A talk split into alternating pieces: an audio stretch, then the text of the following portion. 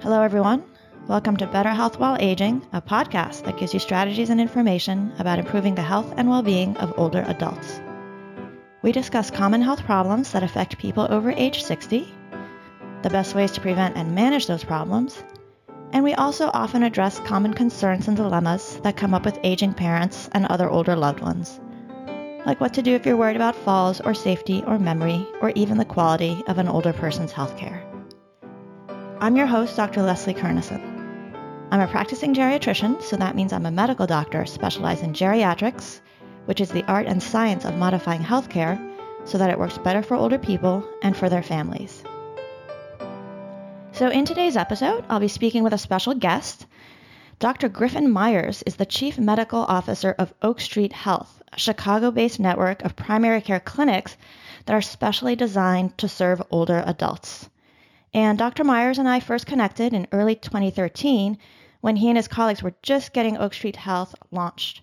And I was, of course, very glad to hear that they were designing a primary care practice from the ground up specifically to better serve the needs of people age 65 and older, because I know that older adults often get better health care from clinics that have been set up with them in mind and that are specially set up to address the things that we know are important to maintaining health and well being while aging. As you may know, although most primary care clinics do serve a lot of older patients, they're almost never particularly designed for this purpose, and this may be part of the reason why research shows that older adults often don't get the care that they need or the care that is recommended for older adults from their usual doctors. So it's really a pleasure to have Dr. Myers on the podcast today to tell us more about Oak Street Health and how they have created these clinics that provide better health care to older adults and a better primary care experience for them. Griffin, welcome to the show. Thanks for having me. Okay, so before we talk about Oak Street Health in particular, you are actually board certified in emergency medicine. And it's a mutual friend of ours who's in emergency medicine who introduced us. So, you know, I was kind of struck by this that somebody in emergency medicine wanted to create primary care clinics for older adults. Tell us a little bit more about what led you to become interested in doing this. Sure. So, you know, look, the story of Oak Street's really the story of the whole team. Um, mine is just one story, but there are a lot of people who are focused on the and, and share the values that we share at Oak Street around personal, equitable, and accountable care.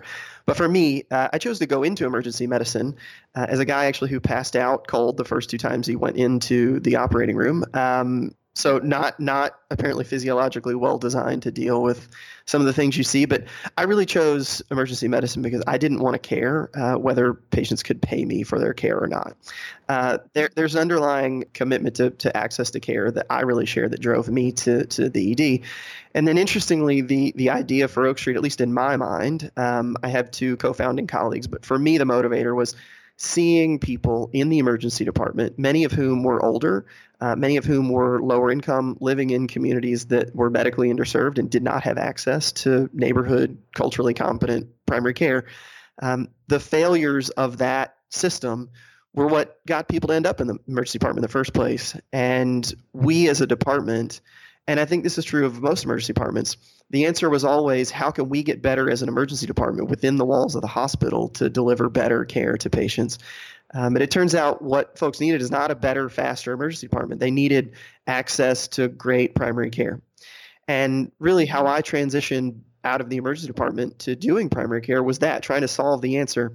And really, for us at Oak Street, we wanted to focus on older adults, especially older adults living in communities where they don't have great access to care, because um, that's the problem we're facing in, in healthcare. The, the problem we have as a country and really as, as a planet is not it's it's not delivering better care to well-off young healthy people. It, it's delivering better care to people who need that care, and a lot of those folks are older.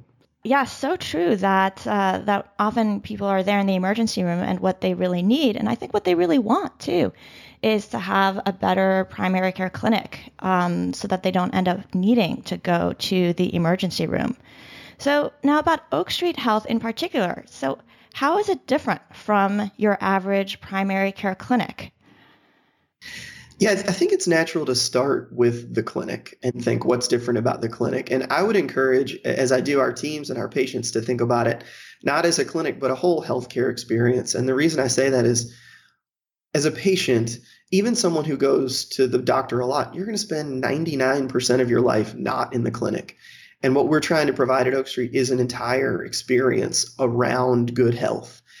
The the average Medicare beneficiary in this country, which is the the data set for which we have data on older adults, has three primary care visits in a year with two different primary care docs. And from the last year we have data, those visits average 17.4 minutes. Um, so for us, we really think about it as personal, equitable, and accountable care. Personal care means in a lot of cases, you're going to need more time than that. So the average Oak Street visit is over 30 minutes. The average Oak Street patient is going to see us in clinic over eight times a year. And our sickest 5% of patients, we're going to see closer to 20 times a year. So you can see it's just a far more uh, integrated way to play, way to, to practice medicine, a way to receive care. And another data point that that I'll give you is that so the, the average primary care doc in the United States takes care of 2,500 people. Um, we have a team based approach, and our team, which is made up of six people, and we can certainly talk about the way the teams work, is takes care of 500 people. Oh, wow. So it's a far more intimate way to practice. And, and the reason that we do that is we just don't believe one size fits all. It, it's very hard to imagine that the same seven or eight minute visit slot um, that you're going to see a, a healthy 26 year old uh, is the right amount of time and the right resourcing and the right approach for someone who's 68 years old um, has a couple of chronic conditions and and wants to spend more time managing those conditions. It, it's just hard for us to believe that one size fits all and that's what we hear from our patients. Right right. So um, that's uh, great. So longer visits and many of your it sounds like uh, most of your patients are coming in more often than average you said uh, i think eight times a year and that the sickest ones come in 20 times a year, which doesn't surprise me because I think if you have a lot of things going on, you can certainly easily come in uh, twice a month and then a smaller panel for your teams. Now, one thing that comes up for me is are you doing longer visits and seeing them more often because your patients are actually sicker or more complicated than the average person on Medicare? Yeah, 100%. So this is going to get a little bit wonky, but um, we we as a, as a part of our mission, so that the mission at Oak Street uh, has always been to rebuild healthcare as it should be, and it should be personal, it should be equitable, and it should be accountable. And that second item around health equity is really important to us, and it's it's about creating access to our services in neighborhoods where they don't exist, and frankly, where they're most needed. Um, when when you the, the way that we numerically can help represent that is a little over half of our patients are are what or what is called dually eligible, meaning they are eligible for both Medicare and Medicaid, which means old enough to receive Medicare, but also are poor enough to qualify for Medicaid. Um, that's the population that that really um, tends to statistically, and, it's it's a it's a true statement. But we again, when we think about large populations, it's important because these we have statistics to help describe our population that's the population in this country that tends to have the highest burden of disease. Uh, and then also have the least access to to care, however you would want to define access. Nationwide, about 13% of patients who have Medicare are also poor enough to have Medicaid. 13%. For us at Oak Street, it's well over half. And so, what that means is we're working in a population that not only has a higher burden of disease, uh, and we see that in all of our epidemiologic benchmarks. So, over 40% of our patients have diabetes, over 25% have congestive heart failure, 10% or so have active cancer. Those are really big numbers relative to the national averages. But at the same time, because they are patients who are dually eligible, both Medicare and Medicaid, it means that they are traditionally going to have lower access to healthcare services to deal with their condition. So it means they're sicker and also have fewer resources to help manage those conditions and that's that's really what motivates us at oak street mm-hmm. okay so a lot of your patients have both medicaid and medicare but also it sounds like half of them are just on medicare so if someone is say uh, middle class and has medicare and wants to join oak street health are they able to do so a hundred percent yeah so th- i think the thing that is important for that we always say this is uh, we have patients from all different stripes. We we have 24 locations now and more coming. We we take care of over thirty thousand people. Uh, we practice in seven different languages. We have people uh, like we talked about uh, on Medicaid who are quite poor, but we also have folks um, living in nice neighborhoods who can really afford whatever they would like, who of all of their options choose us because they believe our care models best designed to help them um, manage their conditions and manage their health the reason that that I talk a lot about Medicare and Medicaid is I want people to know that number one, health equity is an important value we share at Oak Street, and number two, we are, and I'm very biased, obviously, as a founder of the organization, but uh, we have really good evidence that would suggest we're the very best at taking care of people with uh, multiple chronic conditions who are up against a lot when it comes to dealing with their health. Um, you don't have to be you don't have to be poor and you don't have to be sick to be an Oak Street patient.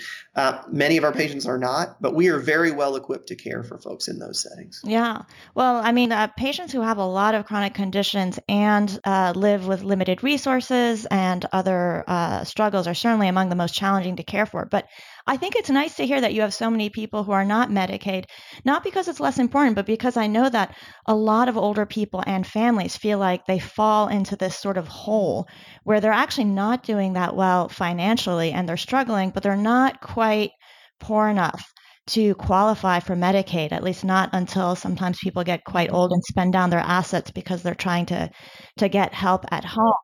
And so um, yeah. it's nice to know. It sounds like you're speaking from experience.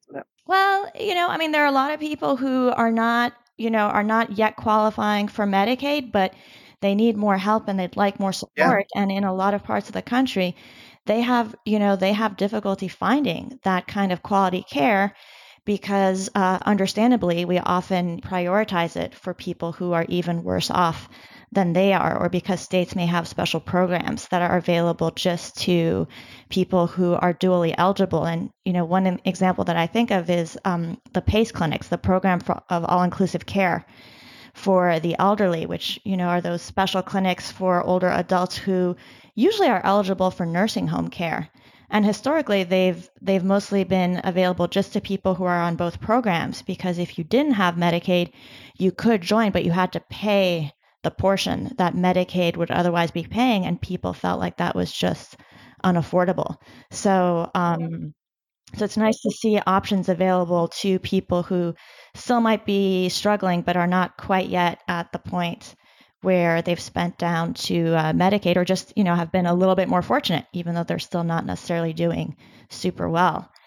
Well, I would, if you if you don't mind, I actually think there's two important comments there. Uh, one's a quick one, which is um, you're right. PACE programs have, the evidence behind PACE programs and their performance has been uh, really impressive, and it's something that we at Oak Street are actively looking into because we have patients for whom PACE is a great option and frankly would let many patients who uh, may end up needing an institutional living environment not do that because of the level of support that they get. And the second comment I would make around affordability is that's an access question. Um, that means it's something that we at Oak Street care a lot about. I, will tell you, we've done some really unique work here um, because if patients can't afford their medications or can't afford services, that actually is our problem at Oak Street. Just we're, given we're a full value based practice, um, it means that we've developed a lot of tools and a lot of intelligence in how patients are solving the problems of affordability. Uh, number one is uh, we've found, and, and there's been some Kaiser literature uh, from the Kaiser Family Foundation that's also shown this, that patients really don't know and feel overwhelmed and they want of all of the people in their lives to help them. Uh, they actually want their caretakers, um, meaning you and I, the, the doctors and nurses and people on the care team, to help advise them with that. And it's just, it's yet another thing for us to learn. But what we've done at Oak Street is create teams of folks. There's a person in every clinic called a patient relations manager uh, who is there to help patients and their families address issues around access to care and affordability. And, and really, we spend quite a bit of time helping patients and families just understand their options. Um, one example is is options in things like um, you know there, there are special needs plans for people with certain conditions. Um, there are things like Medicare Advantage. Uh, we don't sell any of those things, but have found that people like the ability to consider their options in those settings. And the second thing that we've learned that's really interesting is um, when people change their plan, when they change how they receive their Medicare or their Medicaid benefit, uh, we've gone back and asked them, what was it that made you change? And in the overwhelming majority of cases, people didn't even know they changed. And so it does feel like it, it's on us as provider teams to include that as a part of our as a part of our assessment. And and we talk about it as there's there's clearly right when when you break down the the challenges that patients and family face that they can be physical uh, they can be mental and behavioral but they also can be financial and social. And if we don't think about those things um, we're probably not doing the best job we can. And it's something that we found really important at Oak Street. Right. Well, let me bring up two sort of common uh, sources that I hear about of, uh, of frustration or anxiety or desire for help. Um, so one is, as you mentioned, affording medications and even people with you know their medicare part d plans can have pretty substantial out of pocket costs and then the other yep. one is figuring out how to afford help for somebody who is older and maybe starting to struggle in certain ways. So, are your patient relations specialists able to help people with those, or do you have someone else in the clinic? How do you help people with those issues that come up? Um, again, for a lot of people who don't yet have Medicaid, and then may also come up for people who are Medicare and Medicaid together. Yeah. So so the first question around medication and, and really not just medications, is being able to afford co-pays and all of those things. Exactly. Yeah, that, that's what a, that's what a patient's relations manager at Oak Street is intended to do. And and they are they are intended to be and are experts really in all of the local options because it's going to vary by state, by county, but being experts in all of the local options for each individual patient. And at Oak Street, those teams are really informed by some some really powerful technologies. For example, um, you know, patients who have certain conditions may qualify for special plans that actually help them pay for disease specific medications and and specialties and things like that in a very different way. They're called special needs plans. Um, they're going to vary on the county level. So you've got to be a local expert but those are things that that our prms are familiar with. The second, really, your question around, I, I believe, was uh, if folks are going to need more help whether it's home care or or institutional support. Um, those are things that also are included in in a PRM's uh, toolkit. Though clearly they get harder, Leslie. I mean, I think it's it's a very different problem. Um, if someone has diabetes and has a hard time affording their medications, we can help them understand their special needs plans options, the diabetes special needs plans options, um, and help them navigate how to do that, and even sit down with the care team to look for more affordable alternatives when it comes to medications and equipment. Um, when it comes to, to institutions and and things that may require more help at home, um, we've got a lot of experience doing it. You know, th- those are larger policy questions, but insofar as resources can be made available, our, our, teams are expert and have had quite a bit of success helping patients mm-hmm. solve those. Problems. Yeah. Well, you, you mentioned teams, and uh, in a bit, I want you to talk more about who's on the team at Oak Street Health, but but sure. in some clinics, and not enough clinics, unfortunately, there are social workers that also help patients and families identify options that can provide a little extra support for some of the challenges that come up when people age.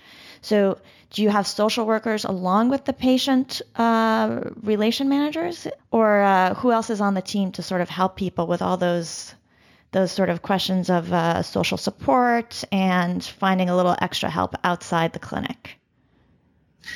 Yeah, so we do. We uh, we we use have a, a, role in the team called a care manager, the profile of which is a licensed clinical social worker. Um, just to step back to describe an Oak Street team. Yeah. Every Oak Street team is is made up of a physician, a nurse practitioner, a registered nurse, a medical assistant, a scribe, really who does documentation for that team and helps manage their their information flows, and a care manager. And and I mentioned the profile of that care manager.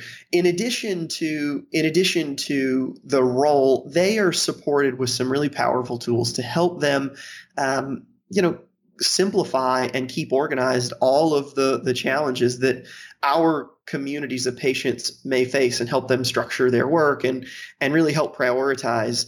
For example, it would be far more important to us um, and and to our patients that, for example, our, our patients who are in the hospital and are going to be facing a transition, you know, potentially to a, a, a post acute facility like a skilled nursing facility.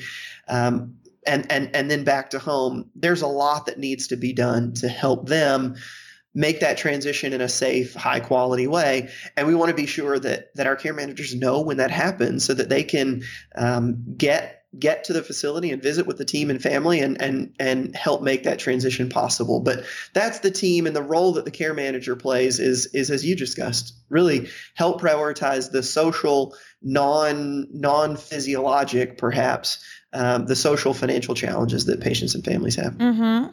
So this sounds amazing. I mean, this sounds like what you know has been described in the past. As as you know, there's been a lot of like research and work done on what an ideal primary care clinical environment would look like, and it almost always comes down to it's better for primary care to be done by a team where you have different people with different skill sets yeah. working together instead of plopping it all on one clinician to shepherd uh, the patient through all of this. And um, so you have a team doing amazing things. And I guess the question for me is, you know, so how do you make it work financially?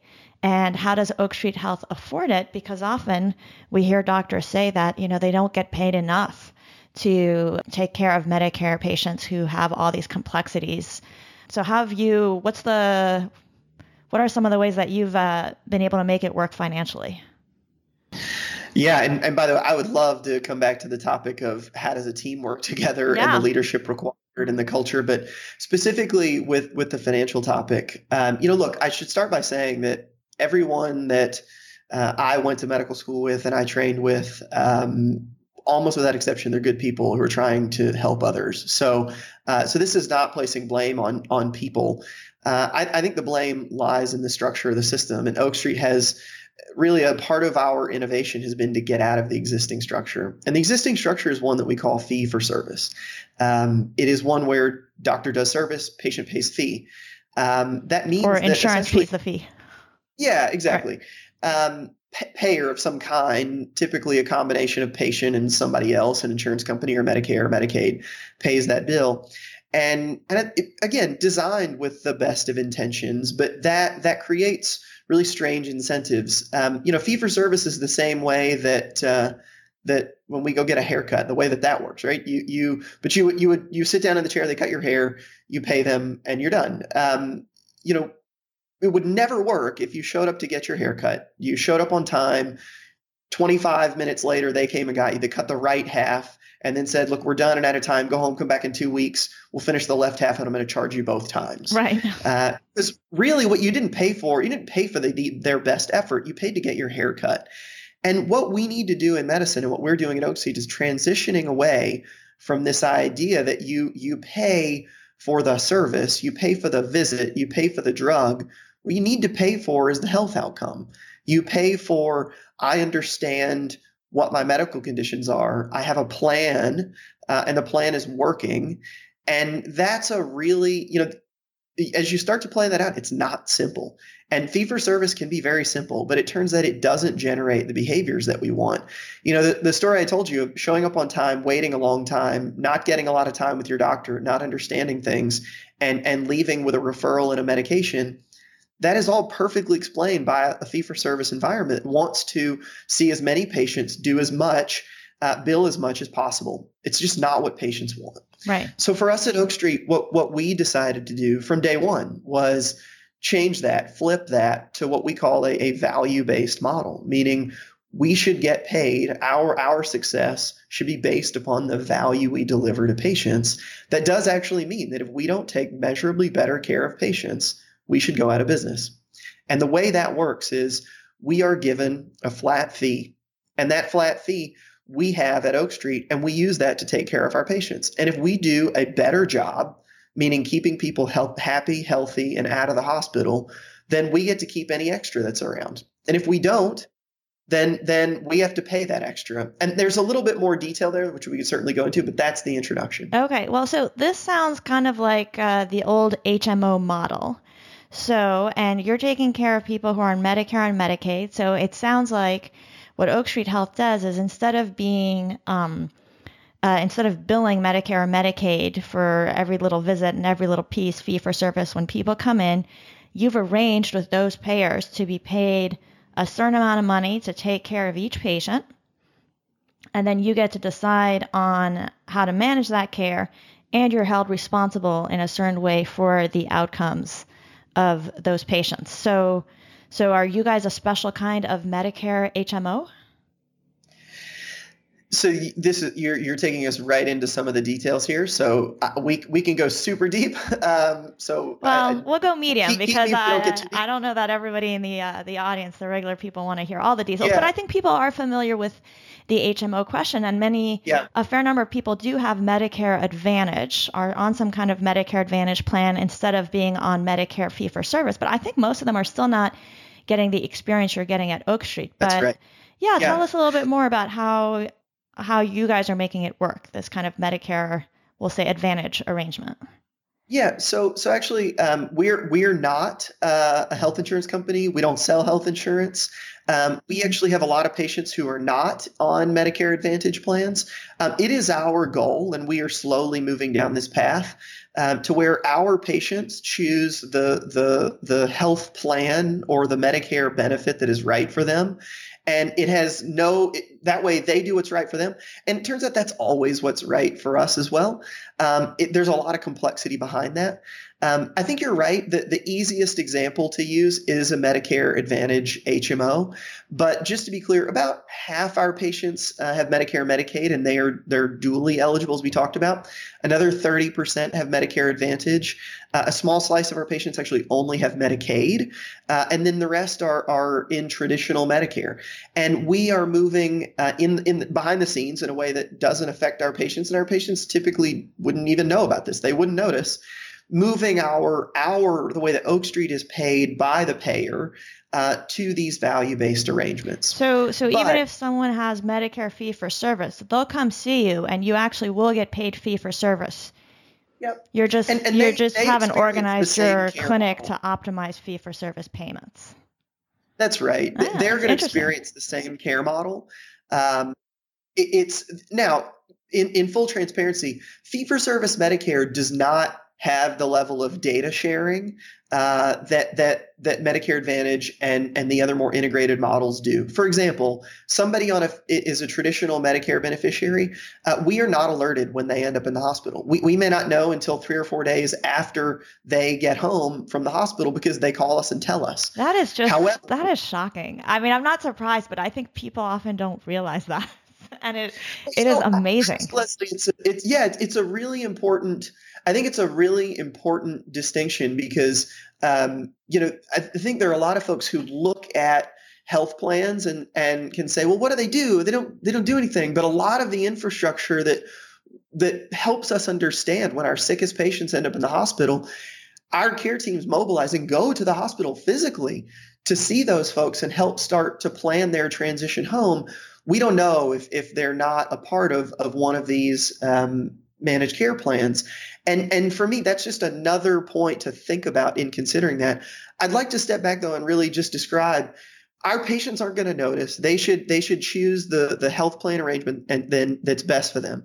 But on the Oak Street side, they're going to receive the same care model insofar as we have the data to provide it. Uh, that's the caveat from before. But now that we have this incentive, you think about it, if we get if we get a, a, a, check once a year to take care of a patient, there are two things to know. Number one, it does not cost a lot of money to do a clinic visit, maybe $100. But if somebody goes to the hospital, the average Oak Street patient, their hospitalization is going to cost $18,000. And and hold on, is is Oak Street Health on the hook for that, or who's on the hook for that? We are. You are uh, okay. with the exception of, of Medicare's copays, which which we actually can't change those um, at least to date. And we would we would love to you know be a part of of changing some of the way these things work, but that's a very long game. But Oak Street pays those, and that's a really important thing to know. Divide eighteen thousand dollars by a hundred. That's 180 clinic visits for the price of one hospitalization. That means we can do 179 hosp- clinic visits and if we prevent one hospitalization, the patient's better off. They didn't get sick enough to go to the hospital, and Oak Street has saved money. Well, you can also, uh, I assume, you can also, uh, you know, not just do clinic visits, but do phone calls to 100%. to check in. And there yeah. are because there are all these other ways that. As a primary care team, we can partner with patients that don't require them to physically come in every single time. So what you're describing is exactly the Oak Street model. So now over the last 5 years, we have invested in things like care managers, longer visits. We have a fleet of 80 something vans that bring people to and from their clinic appointments at no cost to them to try to increase access. We do we will do several thousand house calls where our care teams go to the home to deliver care for patients who are having a hard time getting into clinic. We will go to the hospitals to visit patients when they're in the hospital. We have technologies that allow us to do remote monitoring so that we're able to track patients and their conditions at home. And we don't bill for any of those services because it's not the point. The point is that we all know, and, and you and I know, and listeners know, those are things that just make sense.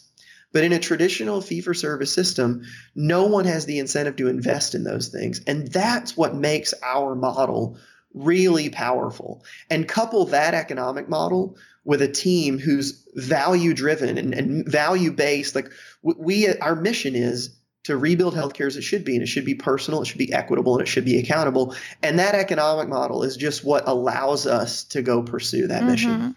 And now, when people are more homebound or have more problems, uh, are you getting paid a larger amount every year to take care of them?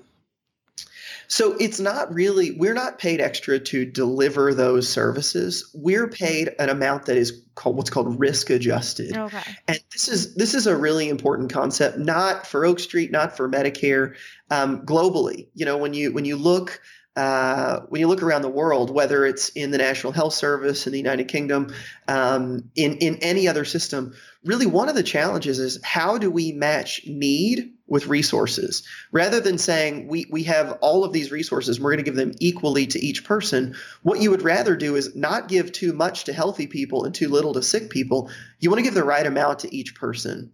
And so this really started with an academic question um, in, in academic settings decades ago and moved forward into what really in the 90s became um, what in the united states is called the hcc model um, and and now has become that model is the largest, most robust uh, risk adjustment model that's out there, really with the goal of letting Medicare say, look, we we take taxpayer money and it is our job to deliver on the promise of, of 1965, the Social Security Act, and where Medicare came from. How are we going to match resource to need? Yeah, and so to just to, to just it, to clarify for the audience, yeah. and correct me, it's been a while since I've done one of the HCC forms, but but in that model, the the the doctor or the, the clinic uh, every year fills out a long questionnaire about the patient, about what kinds of chronic conditions that they have. And so you have to sort of get some kind of snapshot of the person's health, and that uh, sort of then corresponds to how much uh, how much the doctor might be paid for overseeing their care over the following year. Is that about right? So I'm actually glad you bring it up. I, I, think in rough senses, you're right. I think there's some really important clarifications. Frankly, as as a practitioner, when you describe it that way as a form you fill out, um, Oak Street and it does not tend to take uh, policy positions on things. But I'll tell you, I, we believe this is really important. It's not a form right? It actually turns out that what Medicare does is look across the year and says, what are the conditions that have been diagnosed in this patient over the course of the year? And you're right, as soon as something involves reimbursement, other people are going to get involved to try to make it a form that you fill out.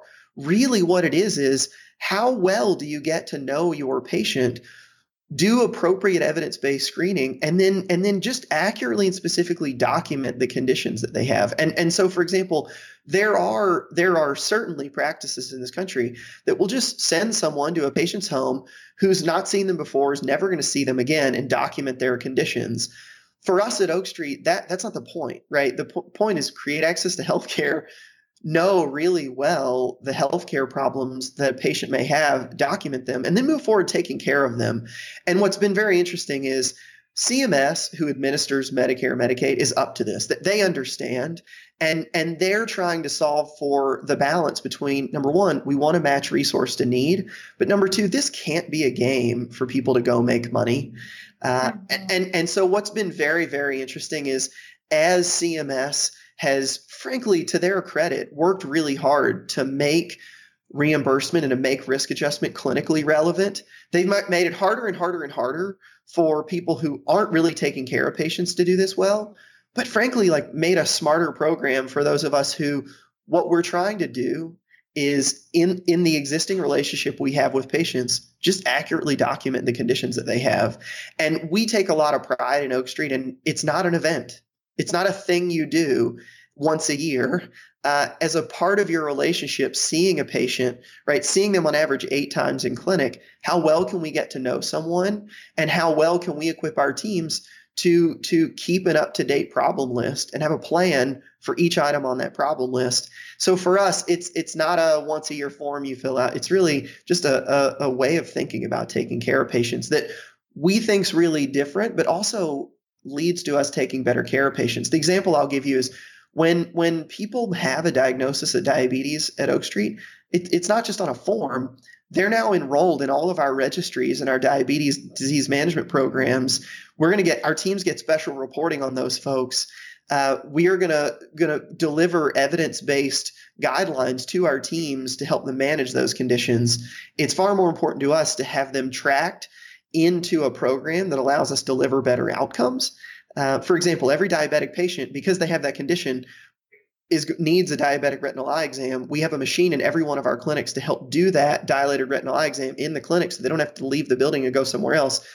That's not a form filled out for revenue purposes. That's a whole track around guideline and evidence based care. Yeah. Well, it sounds like you've been able to do this really wonderful job integrating the care that people need to optimize their health with also capturing the data and information, both so that you yourself can take better care of them and also relay whatever is needed to your payers or to the, you know, the other administrators around you. Because I think at at, a, uh, at the clinic where I was at five years ago, it's not that we particularly wanted to do it as a form, but I think we, for a variety of reasons, didn't have we didn't have the infrastructure technologically to capture the information very effectively at that time. And some of our payers were sending us the form and saying, well, we need this information about your your patients. And you know, one of the things that primary care doctors often complain about is that they're so burdened by mm-hmm. administrative requirements and by paperwork.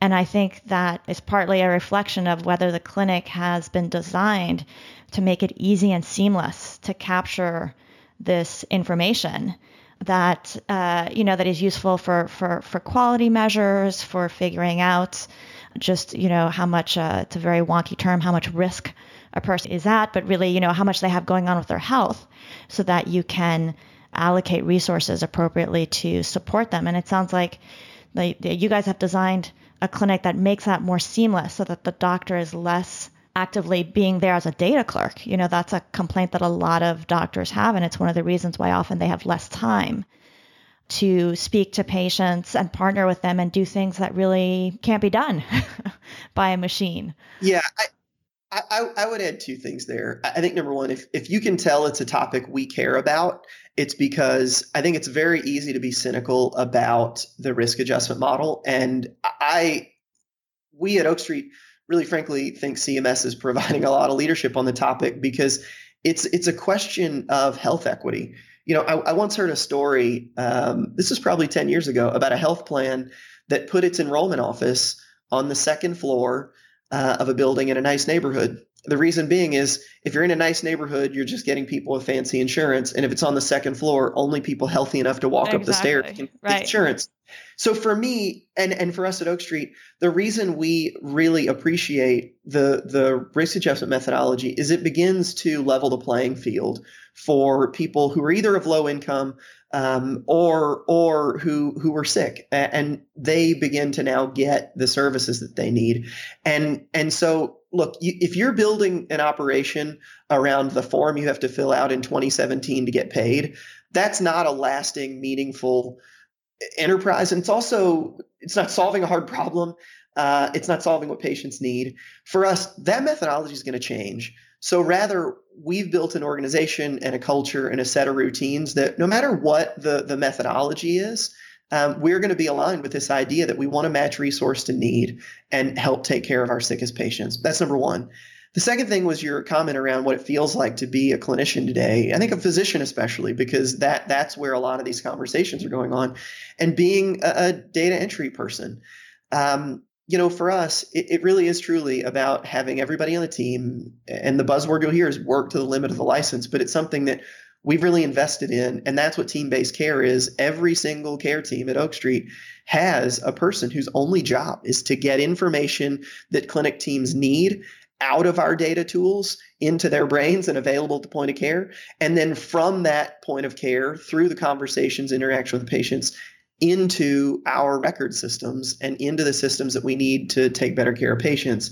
And so there's a little bit of everybody can say it, but until you start making real investments, it, it won't change. And and where that really becomes interesting and challenging, sort of comes back to our previous conversation, is it means, however, if you're going to invest in these teams and these tools, it means that the clinician's role is going to change, and it's it's now not about uh, running everything front to back. It's about really three things. Number one, making medical decisions, high quality medical decisions. Number two, um, building a relationship with a patient and their family. And the third thing is you actually have to be a leader. You have to be a manager and a leader of your team. And that's a skill set that um, is new to a lot of folks and something that I think represents a lot of promise, um, not just for patients and the quality of care they're going to get, um, but for physicians and what it feels like to deliver care um, but it requires training and resourcing in a different culture and a different way of thinking about it. And and we've really tried to take a leadership position on that at Oak Street. Yeah, yeah. Well, I think also just you know in terms of um, uh, working as part of a team, I'm sure that the skills that you have to practice and develop as a clinician in partnering with your teammates also extends to better partnering with the patient and family because you know historically I think a lot of doctors have not been that good at partnering with their patients. You know, it's been very kind of one way and directive. Do this, do that, and the clinician kind of is doing their own thinking and not necessarily sharing it with uh, the patient and family. Whereas probably what's better is to to to work on mutually agreed on health goals together and to really have more conversation discourse with a patient, with the family, so that you can come up with medical care that that's a that's a good fit for their preferences, for what's going on in their life. We know that often um, doctors don't know much about what's going on in the person's life, even though that's actually super important to their health. So I would think that developing those skills and better communicating with your colleagues is also really useful in terms of a more fruitful partnership with the patients and families. Yeah, I look, I, I, you know, I 100% agree, and I, I love the way you say it. I, I I have found and we have found at Oak Street that um, it actually relieves pressure from from physicians and nurse practitioners and clinicians, really sort of uh, people who are tasked with making medical decisions, to know that they don't have to always be the person leading uh, the relationship. And what's been interesting is in the lives of a lot of people, the the most highly educated, most highly paid and therefore most intimidating person in their life is their doctor. And the pressure is gone when they realize, you know what, uh, I'm going to hear from my care manager every three or four days, and I'm going to see my doctor every two or three weeks. Uh, it's very natural then to have a stronger relationship with the care manager.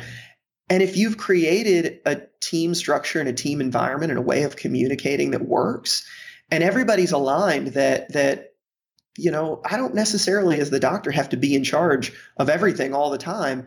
Um, we've actually seen that work really well. Uh, and it is different but but there's a little bit of uh, what we call disagree and, and commit uh, where new docs will come in and spend time and there's a little bit of uneasiness because it's the first time they've done it. But you know after the first 60 days or so it becomes pretty natural that each patient is going to have a different person on the care team that they gravitate to. And it'll evolve pretty naturally but it all of a sudden means that now it's it's pretty natural that when something's going on that person's um, gonna gonna play a leadership role with that patient and family and it'll depend upon the circumstances. Someone with some more social needs, it may be the care manager. Um, someone who who has you know more complex medical illness, uh, it may be you know it, it, it may be the physician. Um, but we've seen it even be that we have nurses with special interests in mental health and behavioral health, and patients struggling with those conditions may naturally gravitate to their nurse. Um, it just depends, but having a team really equips our, our, our, you know equips our teams to handle whatever comes at them. Okay, Well, that's great. So let me ask you about something else, how you manage something else. One of the things that I write about a lot on the website and I talk about a lot on the podcast, and really kind of the reason why I do this is because geriatrics care means healthcare that's been modified so that it better fits older adults, both their health needs and then their sort of social and life needs, because we know that often older people end up getting kind of the same medical care as would be given to somebody who is, you know, 40 or 50 or, you know, may not have the special considerations that are going on and that has implications for how we manage chronic illnesses. They often should be managed somewhat differently as people get older. And then also for just, you know, common problems that come up as people get older, like medication side effects, having your medications affect your memory or thinking and falls. And so geriatrics is the knowledge base that that has sort of figured out the better ways to do this and geriatricians are specially trained in this, but not everybody can see a geriatrician. And so I was kind of curious. You have, uh, I mean, Oak Street Health has grown a lot. You have how many clinics right now? 24.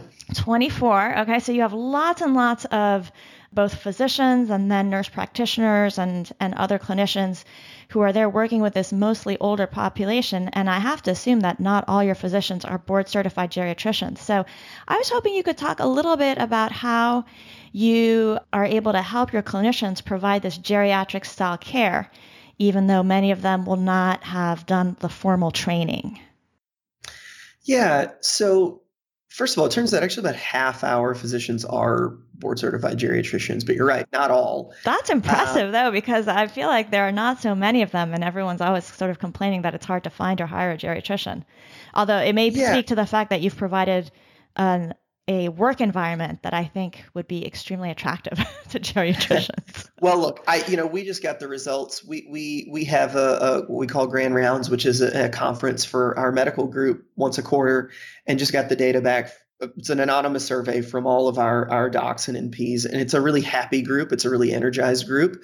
Um, when we compare their results to benchmarks out there, I mean, this is like 98% say they're very or somewhat engaged in the practice, and this is the best place for them to achieve their potential. It's like really high numbers. So you're right, they're happy people, and I do think there's a little bit of sorting there. Um, I, I, would say three things really about creating an environment. Uh, a practice environment that's not just friendly to to older adults, but is designed to deliver better healthcare. The first is actually simple um, and not that flashy, but but matters, which is it's the environment, it's the space. So when we build our clinics, we, we work with an architect who's really experienced in designing spaces specifically for older adults. And some of it's basic, right?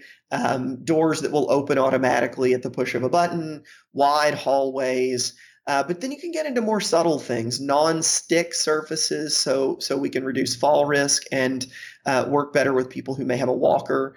Um, non-glare surfaces, which is nice for people with macular degeneration. Um, glare may make it hard for folks with macular degeneration to to see appropriately. Um, there there are things just to to equip our our our practice buildings, the environment themselves, um, to be more friendly, more conducive to engaging for for older adults. The second is the culture and and really the space. And this is subtle, you know, but I, I think for me, um, I I hope to someday be a, a very older adult. Uh, I'm not one now. Our team is not all made up of me. Um, we have uh, members of the team who are in the age group which we care for, who play a really important role in designing what it is to experience the Oak Street care model. Uh, everything from the way that we work with people on the phone um, to the way that technology participates in the practice. Uh, an example I'll give you is we, we actually do, uh, you know, our, our, our services um, can we have a we have a, a, a web-based platform for patients to um, follow along with their care and access their records um, you know, but turns out under 35%, under 30% really of our patients use smartphones, but the vast majority use SMS. So we do a lot of SMS based outreach to patients rather than a lot of smartphone, uh, a lot of outreach that requires smartphones. That's one example. Um, separately, there there's sort of this idea um, that I think is is common in the public that people's um, you know, once you're over 65 or over 60, something changes and all of a sudden you become a certain thing. And that's really not true. Um, we have a community center in every one of our practices that's really built around creating community for older adults. Um, there's there's you know nothing terribly fancy, but uh, free coffee and tea and light snacks. Um, and every day there's at least two uh, different events going on in our community center. And there are things that are health related and older adults related. You can learn about Medicare benefits. Um, you know, you will have a, a you know a, a, specialist come and give give a talk on breast cancer screening. But most of those events are fun events. Karaoke. Um, we'll have aldermen in the area in the neighborhood come call bingo. Uh, we do senior speed dating, so we can help people get to know each other in the community a little bit better and and maybe start new relationships. So I think that's the first part, which is create a, a culture and a way that we interact. That um, you know, there's a difference between um, there's just a, a, it's not quite as as different as I think people in in the the wider community would say to be an older adult, and, and we've tried to embrace that in the way that we interact. And the third piece is finally we'll get to clinically uh, what's different. And we really don't believe that all things you know that one size fits all at oak street. I'm i'm trained for example to take care of everything from infants to to older adults. Um, but the care required is different the time required is different the resources are different. Um, you know the, the, example that i'll give you is we have equipment in in our clinics to do like i said dilated retinal eye exams for uh, adults who have diabetes who who may need those tests. Uh, we we don't have equipment to to help 23 uh, year old pregnant moms um, do a non-stress test because uh, it's not who we take care of. And and we talked a lot before about all the things that are very different the last thing I'd add is in that clinical part is a lot of our continuing medical education and a lot of the training we do with our teams, virtually all of it is oriented around conditions that folks in a geriatric population would face. You know, our last, our recent grand rounds talks have been on, um, you know, managing diabetes in older populations, uh, have been on, you know, some of the the new uh, pacemakers and other cardiac devices. Well, here, uh, let, let, me let me ask you about. Well, sorry to cut you off. Let me ask you about something no. kind of uh, specific. So, um, on a previous episode, just recently, episode 46, my guest was uh, Cara Tannenbaum, a geriatrician who is really focused right now on deprescribing for older adults because it's so common for older adults to be prescribed medications that, that are on the Beers list, basically, right? The list of medications yep, yep, yep. that are potentially inappropriate for older adults. So we're talking about um, sedatives such as benzodiazepines, anticholinergics, such as uh, sedating antihistamines.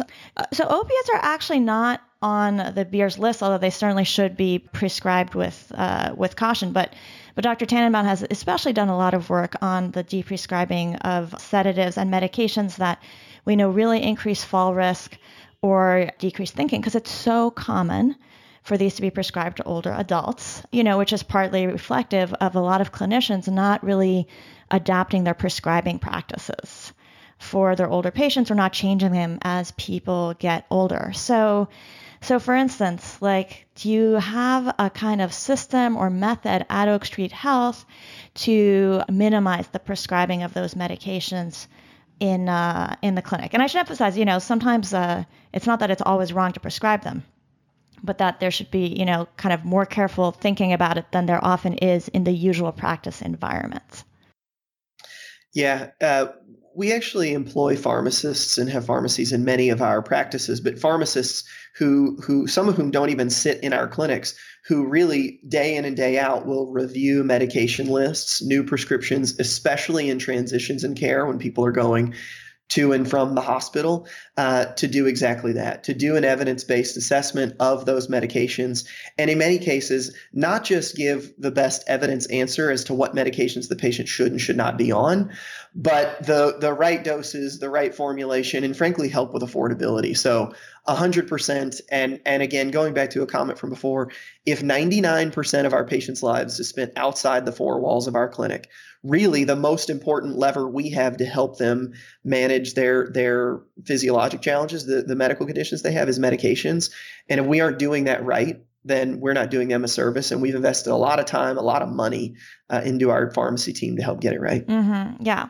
So again, I mean, I think it comes down to kind of having like infrastructure and systems that makes it much easier for the clinical team to do the right thing or to address common issues that come up for older adults than it is in a usual clinic. So earlier you mentioned technology, and I was hoping in the, the, the last part of our talk together that we could talk a little bit about the technologies that you're using at Oak Street Health, especially as it relates to patients. I think you were saying that you found ways to monitor, help them monitor some of their conditions at home, and also to stay in touch with them, for instance, through SMS. So tell us a little bit more about what technologies you found especially helpful, especially when it comes to, to helping people manage their conditions at home or to being in touch with them.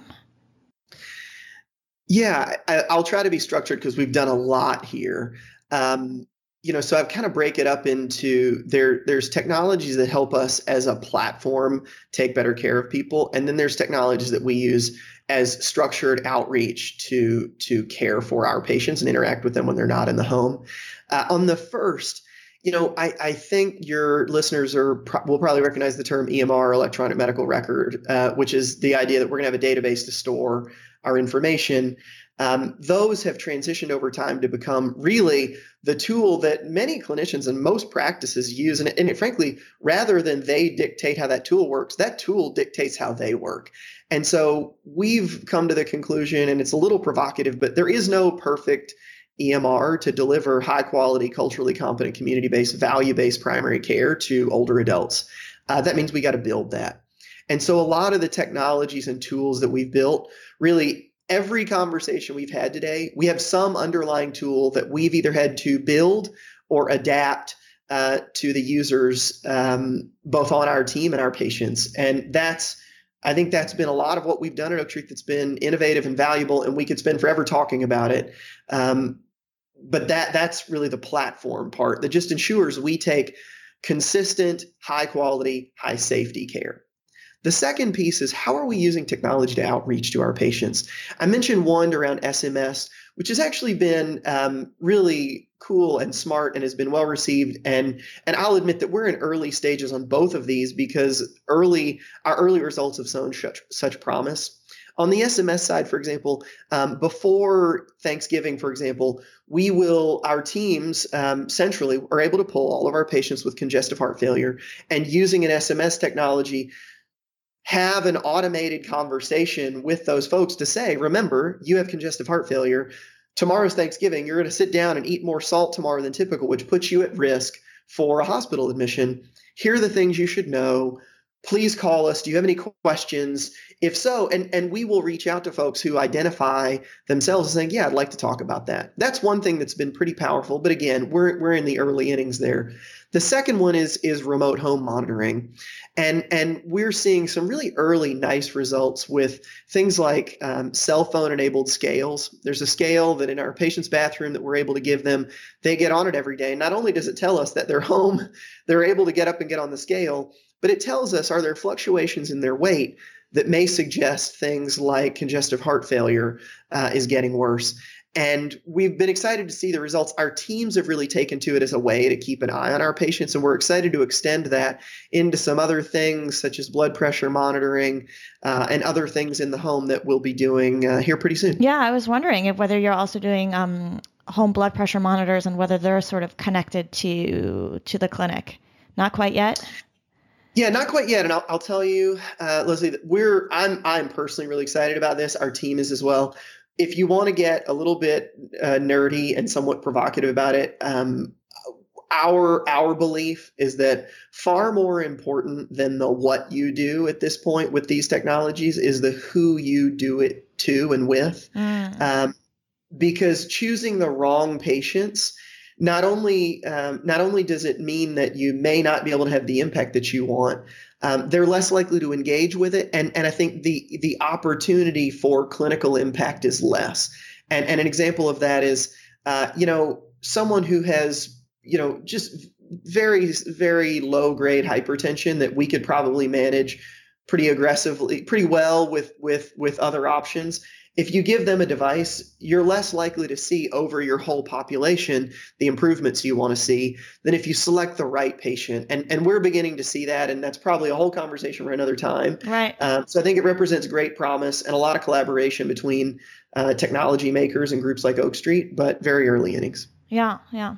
Well, um, so still on the front of technology, you know, there's uh, one of my other interests, as you know, is sort of newer technologies for older adults. I have the blog at at uh, GeriTech, and I'll be going um, later this fall to the Aging 2.0 conference where they're going to be presenting a lot of uh, innovations. And there's been a lot of interest these past few years in technologies that can help people age in place and age better. And I was just wondering whether any of those have caught your eye that you think might be promising for helping all these older adults that you're working with and, you know, helping to maintain health wise. Anything that, that you find interesting or particularly useful? Yeah, look, we're we're looking at a lot of those things, and I think what's exciting about the Oak Street model is be, because we have this really powerful incentive to deliver measurably better care. We're willing to make these investments, and and frankly, what I would challenge people who are making technologies because we are creating tools and technologies internally to Oak Street, but to people who are going to be building you know devices that go in the home and wearables and things like that. that that's not what we do at oak street and, and there are people out there who do that i would really encourage them to to think about how to how how older adults can better engage with those products because you know i recently heard a story uh, of an organization that made some kind of wearable and they had such a hard time finding a value proposition and finding a way to get to where patients wanted to use it that they've now moved into working with veterinarians and trying to use these with pets. Mm-hmm. And, and I say that to say that uh, I would love for technology makers to get more practical, to listen better uh, to patients, and to find better ways to to really integrate that into the into what older adults are looking for. Um, I, I, I think that you know our, our SMS approach. Not again, I'm very biased, not not to shine our team, but you know our, our patients are using SMS. Not all of them are using smartphones. So if you make a technology requirement a, a smartphone, you're going to miss out on helping a lot of people.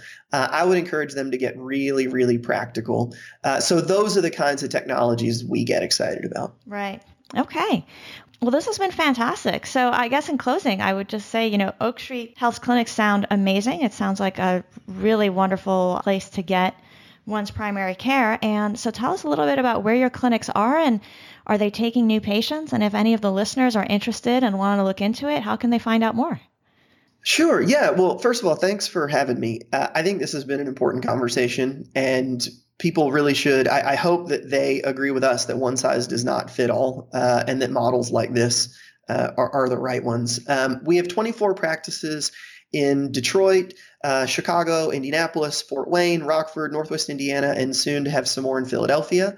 Um, but anybody in any of those areas, as we are absolutely accepting new patients, uh, it would be the privilege of our lives to, to care for any of your listeners uh, or their families. And the number to call is 844-808-8262. Okay, well, and I'll put a link too to Oak Street Health on the show notes, and people are often I think, able to click links from their their uh, phones or whatever they're using to listen to the podcast. So it is www.oakstreethealth.com. Okay, sounds All great. Well, Griffin, thank you so much for coming to talk to us about it. And, you know, thank you for taking this on, this creation of this really innovative, built from the ground up approach to providing primary care for older adults. I think it's a, uh, it's inspiring, it's exciting, and I just look forward to seeing it continue to grow and to more people being able to access this kind of care. Uh, you're very nice. We have a great team and a great mission. Thank you. And with that, I'm going to wrap up this episode of Better Health While Aging. If you have any questions about something you heard in this episode, you can post it on the show notes page for the episode. I'll also be posting some of the links to some of the resources I mentioned in the episode. To find the show notes, visit betterhealthwhileaging.net and click podcast in the main menu at the top. Last but not least, if you've been enjoying the podcast, don't forget to support us by subscribing on iTunes. And if you've already done that, please leave a rating and review. This makes it easier for others to discover our show in iTunes, and I would love for the many people who are interested in health or aging or family caregivers to be able to find it and give it a chance. Thank you so much for listening. I'm Dr. Leslie Kernisan, and I'm looking forward to you joining us for future episodes.